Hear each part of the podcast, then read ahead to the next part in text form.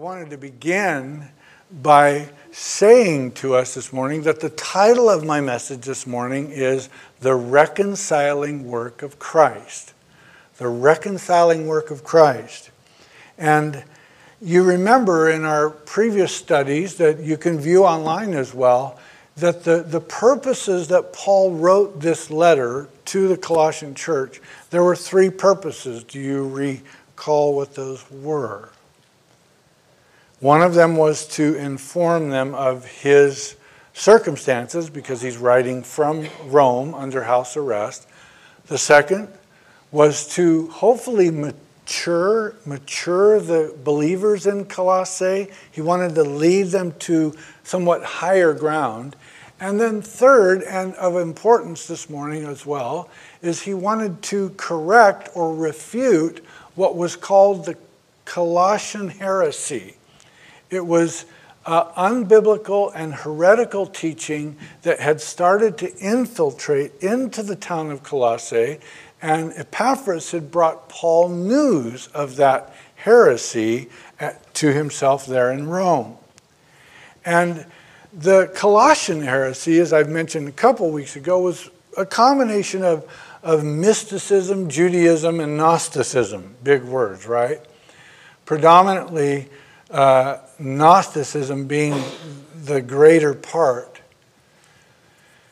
And uh, the Gnostic believed, those that were trying to uh, fuse these beliefs with fundamental gospel theology, they believed that the material world was bad, but that the spiritual world was good. That everything on earth was bad but the things in the spirit were good. They believed that there was some divine spark that took place somewhere uh, that was the thing that made man capable of being redeemed. They believed that salvation was only available through a secret knowledge, and finally, that since a good God could have not, could have, let me read this, since a good God could not have created an evil world. This world must have been created by an inferior, ignorant, or evil God. Okay?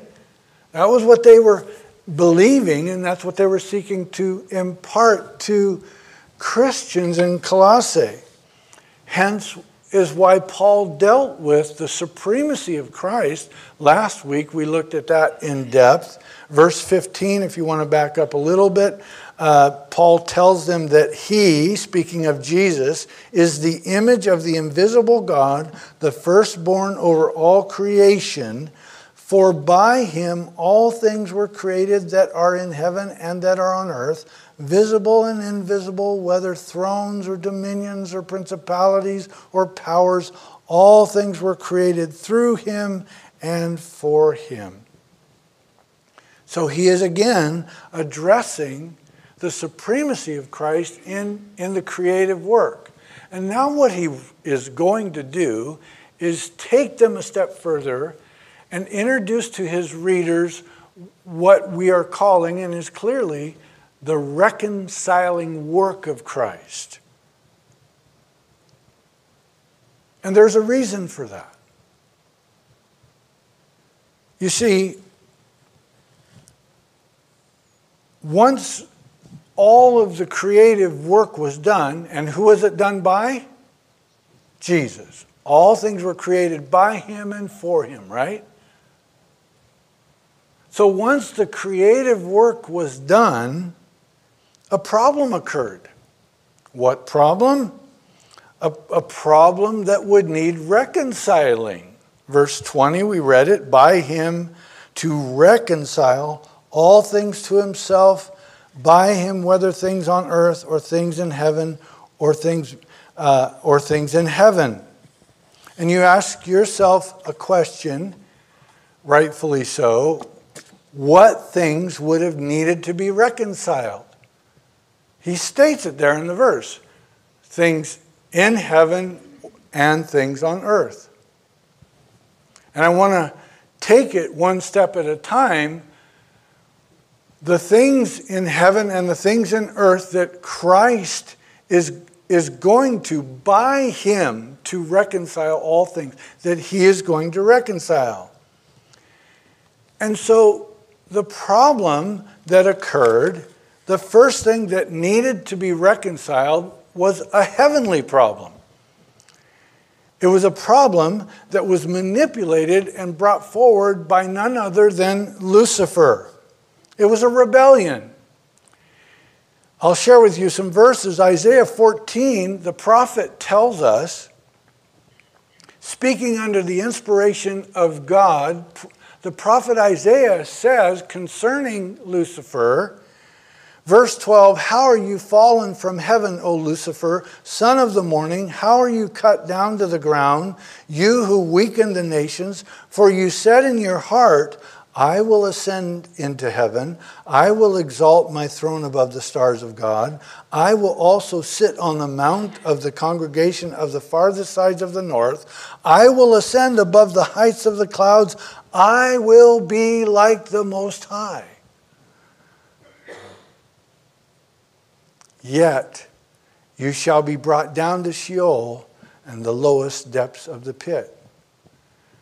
You see, the first problem was this rebellion that took place in heaven itself. The Bible tells us that Lucifer was wanting to usurp the God Almighty, the very one who created him. We're also told, interestingly enough, about, uh, if you've never read some of this, there's a clear description of Lucifer. Um, in Ezekiel 28, there's a, a, another prophecy. Now, you understand about prophecy that it often has a near application and a far application. Do you know what I mean by that? Is that as a prophet speaks, oftentimes he's speaking about something that is happening right in that particular time period, but he's also, under the inspiration of the Holy Spirit, speaking about something that will take place in the future. An example of that, before I share Ezekiel 28 with you, an example of near and far prophecy would be, of course, none other than, than Daniel chapter 11. In Daniel chapter 11, Daniel speaks of something called the abomination of desolation which Antiochus Epiphanes did do as he went into the altar of the temple and set up a statue of Zeus. Now, that was an abomination to God, an abomination of desolation. But Daniel was also looking forward in his prophetic utterance to a time in which the temple in Jerusalem would be entered by none other than an antichrist, and he would slaughter a pig on that altar and declare himself to be God. That is yet future. So, here in Ezekiel 28, Ezekiel, the prophet, is speaking about something near and something far. In the near retrospect, he's talking about the king of Tyre, Tyre and Sidon. And he, he goes on to explain about the king of Tyre and Sidon that he was extremely proud, thought he was indestructible in the first 10 verses of Ezekiel 28. And you can read that later. But in verse uh, 13 of Ezekiel 28, the prophet shifts into speaking about Lucifer, Satan himself. I'll read it for you. Ezekiel 28 13 speaking about the king of Tyre slash Satan. He says, You were in Eden, the garden of God. There's no way that the, the king of Tyre in like 1400 BC was there at the beginning of human history in the Garden of Eden. So you see the shift, you can hear the shift rather. Speaking of the king of Tyre, he says, You were in Eden, the garden of God. Every precious stone was your covering the sardius, the topaz, and diamond, beryl, onyx, and jasper, sapphire, turquoise, and emerald with gold. The workmanship of your timbrels and pipes was prepared for you on the day you were created. God is speaking through Ezekiel about Satan and saying, You're a created being, and when you were in heaven, when you, in your original creation, your, your timbrels and your pipes were perfect. Many scholars and Bible students myself believe that Satan's role, Lucifer's role in heaven before he fell, was that he was like, he was like heaven's worship leader. Music originated in heaven, beloved. It didn't start down here. Its origin is in heaven, and it was designed and created to elevate and exalt the Almighty God. We're told in Revelation chapter 12 that Satan, when he was cast out of heaven, drew a third of the angelic host with him. Revelation 12 4, his tail drew a third of the stars of heaven. And so, this first problem that needs reconciling is a rebellion in heaven by none other than Lucifer. So, I want to share with you the definition of re- recon- uh, reconcile. Maybe we could put that up. Okay, so this is really important. And if you don't take note, you can go back to this, but I want you to see this because it bears witness on what the Bible says Jesus did. Notice, this is according to Webster's dictionary, Webster was a Christian. There are three definitions. First definition is to restore to friendship uh, or to reconcile factions. Now, uh, an adjunct to that is to settle or resolve uh, differences, to reconcile differences. So that's the first definition. Look at the second one. The second one is to make consistent or congruous, to reconcile an ideal with reality. And that's going to become important in just a moment. And the third one is to cause to submit to or accept something unpleasant, to reconcile to hardship. Now you might be saying, so, okay, how, how does God Almighty, or even rather Jesus, how's he going to reconcile this problem in heaven created by manipulated by Lucifer. Now, we know that Lucifer, uh, his name is Satan, also used 52 times in Scripture, also day star. Isaiah 14, 12, son of the morning, uh, the devil, the anointed cherub, the tempter, the ruler of demons, and on and on and on. And so, uh, what's going to happen here is God is going to say to Satan, He's going to say, Look, you're trying to be God. You are not God. I am God. Out of heaven you go, and you're cast down to earth. And the only promise I have for you is an eternal abyss awaits for you. Now, how does that fit? Very simply, to make consistent or congruous to reconcile the ideal with the reality. The reality, Satan, is that you are not God. I am. And I'm going to cause you to submit and accept an unpleasant thing, an eternity in an abyss. I thought that that was extremely interesting. And so Cast down to the earth, Lucifer goes. What happens? Many of you Bible readers know the story. He whispers into the ear of Eve a seed of doubt. How? What? He whispers a seed of doubt against the Word of God.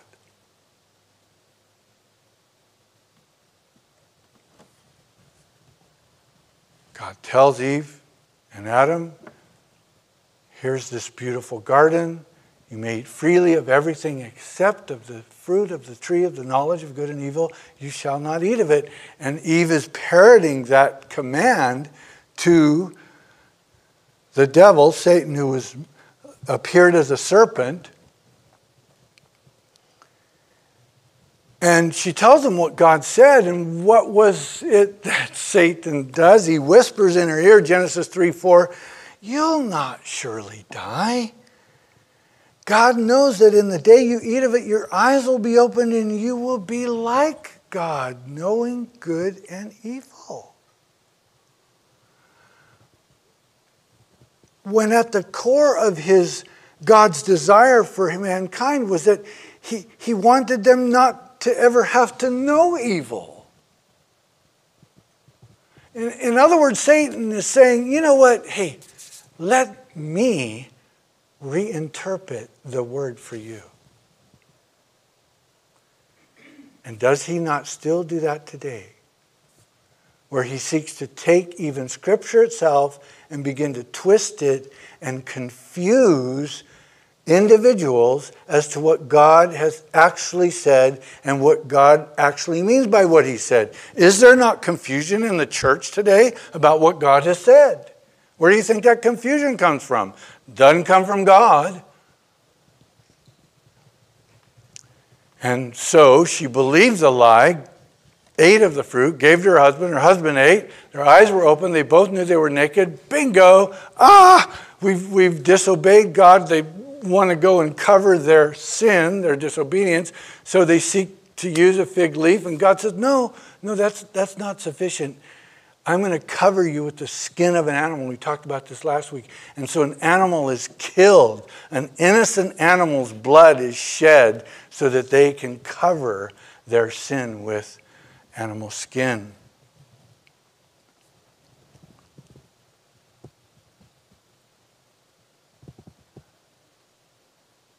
And God speaks to the serpent. He says, On your belly you'll go, rest of days your life.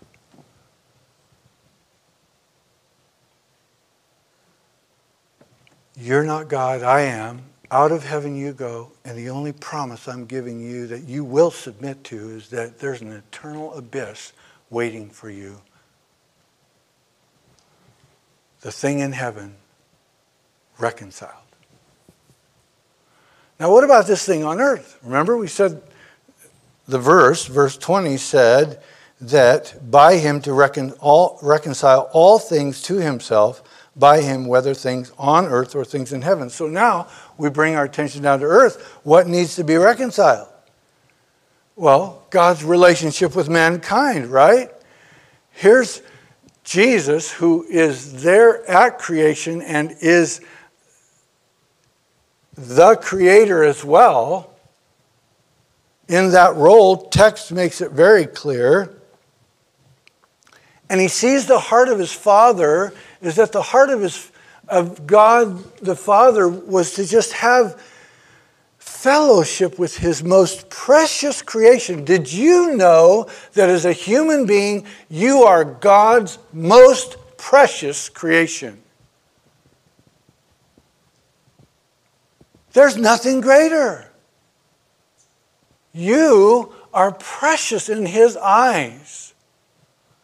And here he's looking at at this man and woman that he's created, and his heart is broken, of course, because he's a just God and it must be dealt with.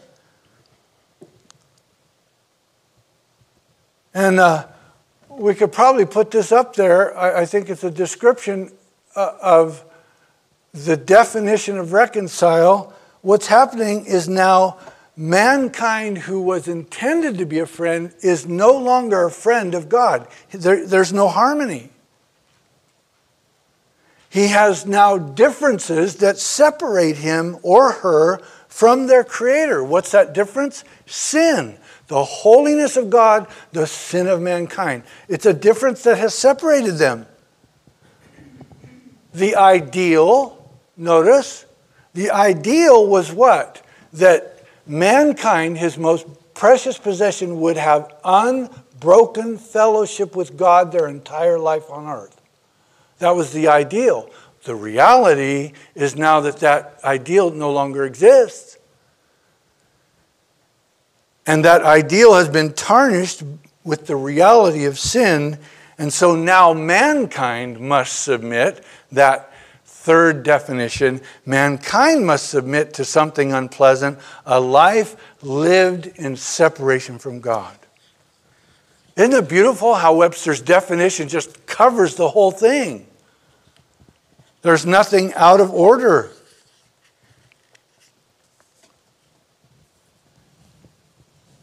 And yet, verse 20 tells us that by him to reconcile, to reconcile that.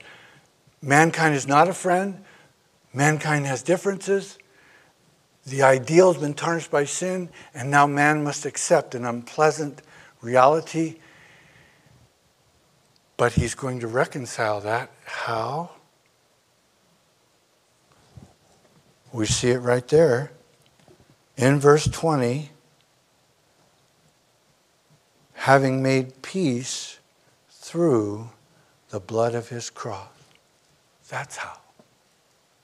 That's how he's going to reconcile the thing on earth that needs reconciling, the relationship of, of God Almighty with mankind, his most precious creation. He's going to reconcile that through making peace through the blood of his cross. Now, I don't know if this is interesting to you, but it was very interesting to me. You, you think back to um, when they were beating Jesus and scourging him and placing a crown of thorns on his head, and the, the people were crying, Crucify him, crucify him. And given the choice of Barabbas or Jesus, no, G- Jesus, crucify him. Led down Golgotha, the way of, uh, to Golgotha, down the uh, Via Dolorosa, the way of suffering, up to Golgotha laid on that wooden cross and boom, nails driven through his hands. For you, for me. Boom, nails driven through his feet. Ropes tied around that huge wood structure, soldiers lifting it up to place it in the hole to hang there for hours while his chest cavity would give in. And to get a breath, he'd have to push up and take a breath, and then he'd have to get down again.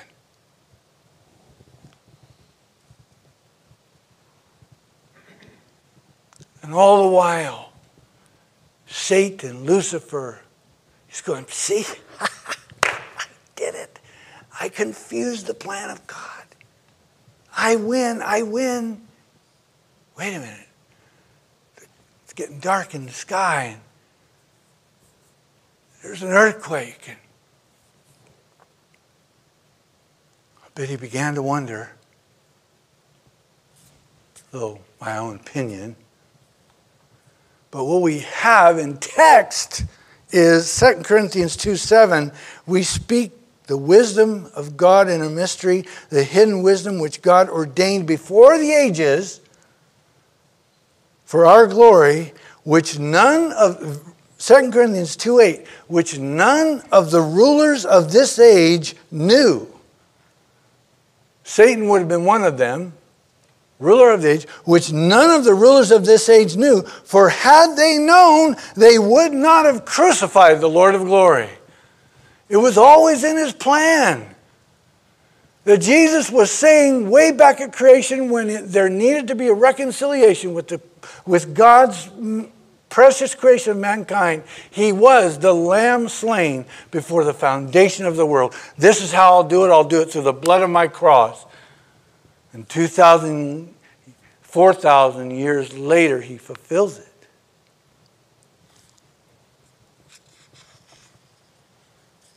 And then Paul says in verse 21, as we read, and you, speaking to the Colossians, now wait a minute, didn't we just read in Colossians earlier how Paul was giving thanks for them? They, they're so faithful, they, they love the saints. They love God. They have the hope of the gospel. But now Paul clarifying the supremacy of Christ, the deliverance of God, and now the reconciling work of Christ. He says, And you who were once alienated and enemies in your mind by wicked works, yet now he has reconciled in the body of his flesh through death to present you holy and blameless and above reproach in his sight. Now, you, or you watching at home, God bless you for doing that. Stay with us, hang in there. Come visit us if you're led to. You might be thinking, well, wait a minute. He's calling me someone who is alienated from God and always an enemy of God. That he can't be talking about me. I, I, I knew Jesus when I was in Sunday school. I've kind of always been, I always kind of knew who God was. I, I remember at a very early age just kind of thinking about Jesus and God. I, I don't ever remember actually being, you know, uh, alienated from God or an enemy of God in my mind by wicked works. Maybe no one here is thinking that, but there's somebody watching that might be thinking that. He can't be talking about me.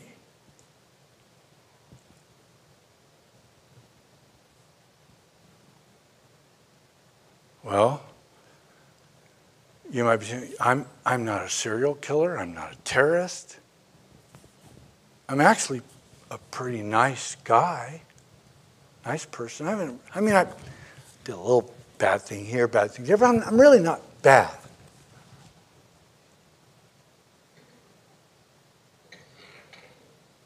Well, Isaiah was a nice guy, loved God, wanted to get close to God, wanted to follow what God's plan for his life was. What did Isaiah say about himself? Sixth chapter of Isaiah, remember, he's brought into uh, the holy place. And he sees the Lord. We sing a song about that at times. I see the Lord seated on his throne, exalted Isaiah 6. He says, Woe is me, for I am undone, because I am a man of unclean lips, and I dwell in the midst of a people of unclean lips, for my eyes have seen the King, the Lord of hosts. When Isaiah, this nice guy who loves God, wanted to follow God, serve God, got a vision of the holiness of God, he recognized that he was, in fact, an enemy of God and he himself also was wicked. David, the patriarch, we all say, oh, man after God's own heart, right? But wait a minute. David writes to us in Psalm 14:3, he says, all have turned aside. They've together become corrupt. There is none that does good, no, not one. David including himself in that statement. The Apostle Paul, we would all say, well, wow, Paul, man, even before he got saved, he was kind of like, really close to God. He's just very legalistic. But then he meets Jesus on the Damascus Road. He must have changed. Now he's Mr. Nice Guy, right? Mr. Acceptable in the eyes of God. But what does Paul say in the book of Romans concerning himself? He says, I know that in me, that is in my flesh, nothing good dwells. Say that with me. Nothing good dwells. And Paul writes about the church leaders of his day. In the book of Titus 3 3, he says, For we ourselves were also once foolish, disobedient, deceived, deserving, serving various lusts and pleasures, living in malice and envy, hateful, and hating one another. That's what the church leaders were like before. Paul's talking about kindness of God, when the kindness of God and the love of God, our Savior, toward men appeared. Who was the kindness of God and the love of God, our Savior, when He appeared? Jesus.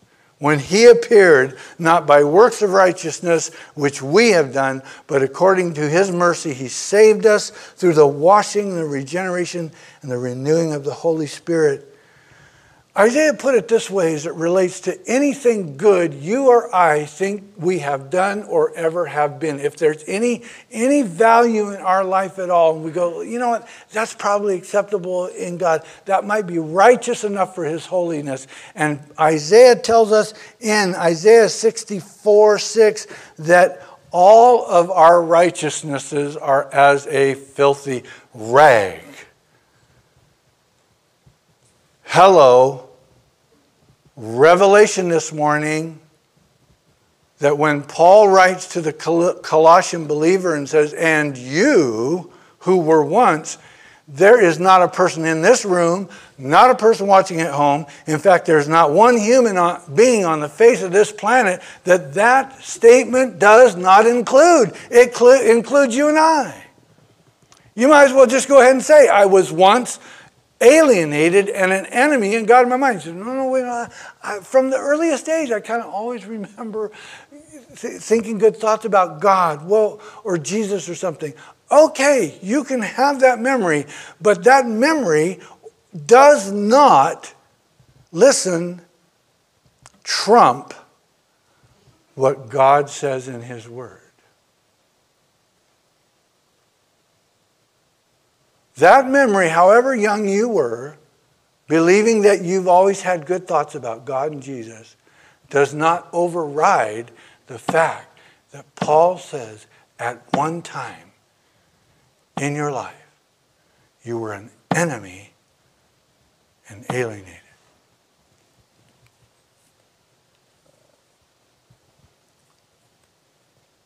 And so this is how Jesus reconciles that truth. How? By the blood of his cross. That every individual,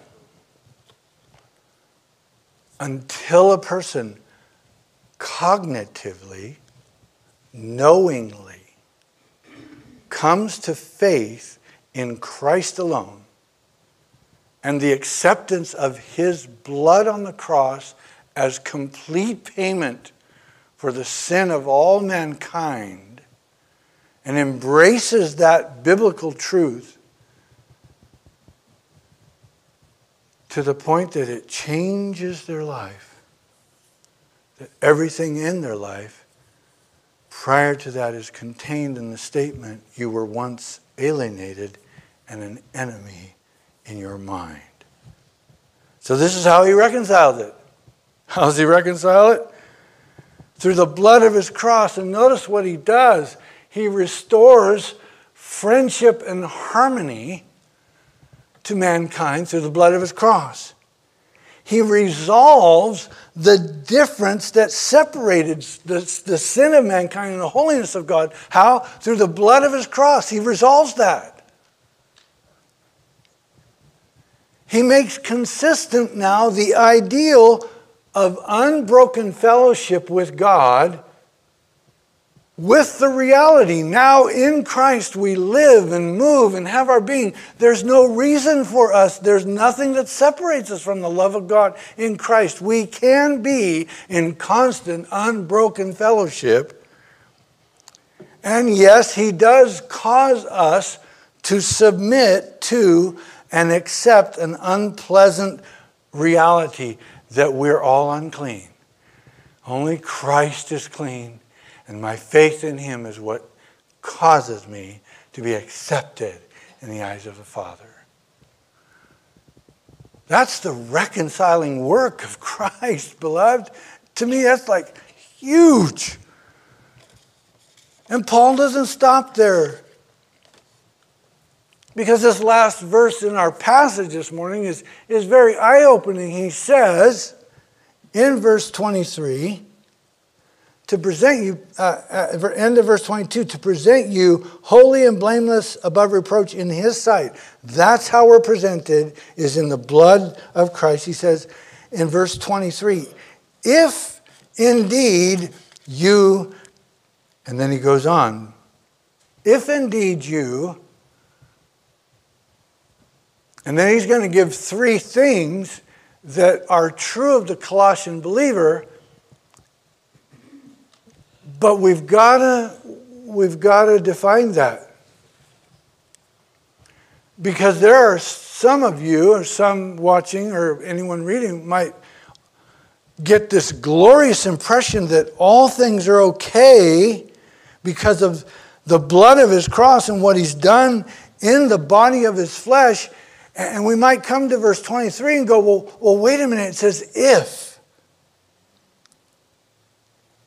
And then it's going to say that it's if indeed I continue in the faith, grounded and steadfast, and not moved away from the gospel, uh, from the hope of the gospel which you heard.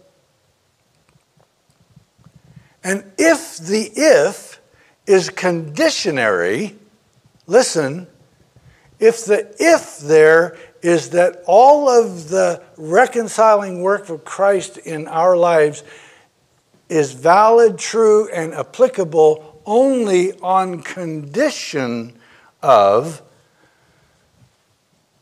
continuing in the faith, only on condition of being grounded and steadfast, and only on condition of not moved away, not ever moved away from the hope of the gospel.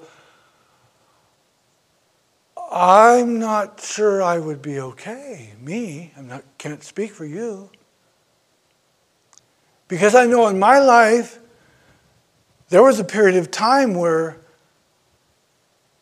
I knew that Jesus Christ was the Son of God and that I had accepted him as the Son of God and accepted his work on the cross to take the penalty of my sin and saw him as a Savior and placed him on the shelf as Savior as I moved away from the hope of the gospel as I walked away not being steadfast and grounded, as I did not continue in the faith, then I'd have to go to that if and say, oh my goodness, I, I'm without hope. Good news for you and I this morning. That if is not conditionary. You see, the word if, translated if in our English Bibles, uh, in the original, uh, EIE, and this is a form of EI. If you go all the way back to Matthew chapter 4, when Satan's talking to Jesus, you remember that passage? And, and Satan says to Jesus, If you are the Son of God, cause these stones to be made bread. If you are the Son of God, then cast yourself down from this pinnacle. And what's beautiful, beloved, about that word if is that it, though translated in our Bible, when we often look at as a conditional, Satan was saying to Jesus, if you're the Son of God. No, he is the Son of God, and that word in those passages is translated more correctly since you are the Son of God, Cause these stones to be made bread. What, did, what was Jesus' answer? He said, Man shall not eat by bread alone, but by every word of God. And here it is translated in the same way, seeing that you or because you. And if you follow the logistics of the passage, we're always supposed to study things in its context. Never just pull something out and go, ah, live or die on that put it in its context. And Paul has already said to the Colossians that in earlier verses that they are, um, uh, they love all the saints, they uh, have a hope laid up for them in heaven, that Paul has heard of that. Verses 3 and 4 and 5. So it follows that what he's saying, because you in verse uh, 5 and 6 because you have a hope which is laid up for you in heaven, because we've heard that of your faith in Jesus Christ, because of your love for all the saints, because of how your faith is being lived out in your life, then I know that you are continuing in the faith. I know that you are grounded and steadfast. I'm explaining this heretical teaching to you so that you don't fall to it. Epaphras has made me aware that you are continuing in the faith and that you have not moved away from the hope of the gospel. And so it follows that this reconciling work that Christ has done, we're going to summarize it, is that he has reconciled all things to himself through the blood of his cross. You and I and the Colossian believers, seeing that we are continuing in the faith. You're sitting in church this morning, you're watching at home. Maybe you're watching at home, someone comes across this video and says, Well, I haven't been to church in a long time. Does that mean I'm continuing the faith? The very fact that you may be asking that question is proof positive that there may be a seed of faith that's causing you to wonder, Am I okay in the eyes of God? Church attendance has nothing to do with uh, are you a Christian or not? Said it before, Keith Green, decades ago. Going to McDonald's doesn't make you a hamburger. Coming to church doesn't make you a Christian. Can you say amen? All right. Hopefully, there's a lot of people that come through the doors at a church that maybe aren't a Christian. What, what are we bringing them through the doors for? They can hear the good news of the gospel to know that Christ has taken their sin and offers them an eternal blessing of an eternity with God. And if they will walk in his steps, a life that is here so blessed, filled with hardship, yes, suffering, pain, yes, crisis and, and difficulty, yes, but Christ, our rock, is who we run to. So this morning, the reconciling work of Christ, as we close, is simply it's done, it's finished, it's happened. And the encouraging word from Paul to the Colossians and the Spirit of God to you and I is hey, continue, keep going. Remain grounded and steadfast. How do you do that? Right here.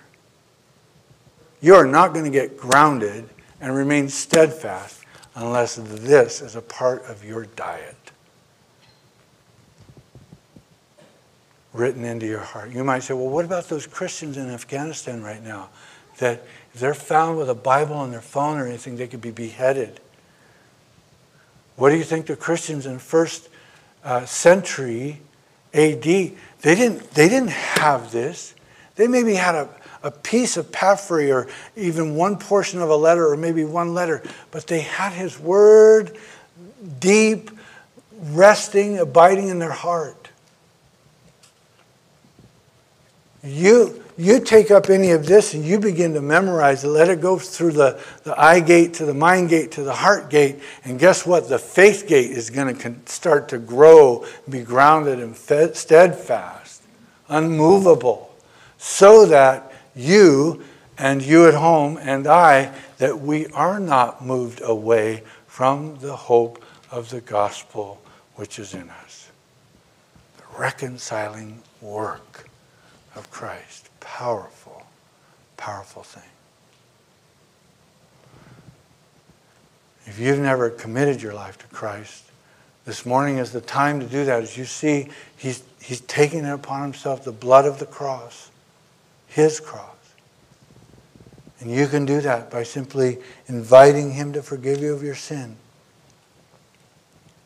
Come into your life and take over. Will you join me as we close in a word of prayer?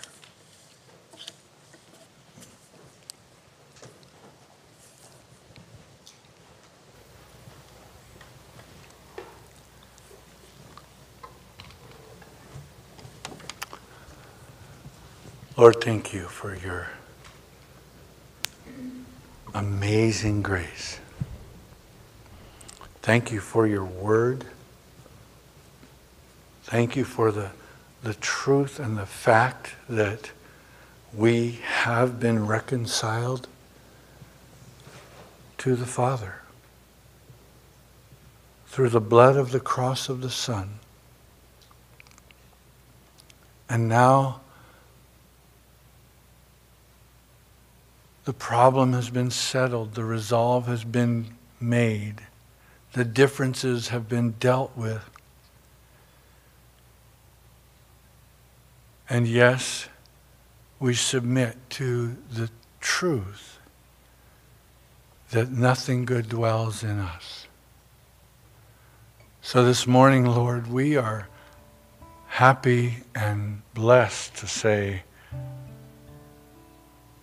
we desire you to have your way and live your life through us.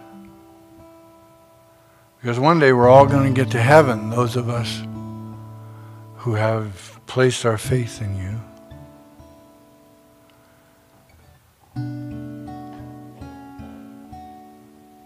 And when we get there, we're going to see this sight that uh, your servant John talked about in the book of Revelation that everyone everyone in humanity is is already there that has come to faith in Christ and is declaring you as holy. Not because of what they've done, but because of what you've done, Lord. This morning we get to join them in advance and declare you and worship you as the Holy One of God. In Jesus' name, amen.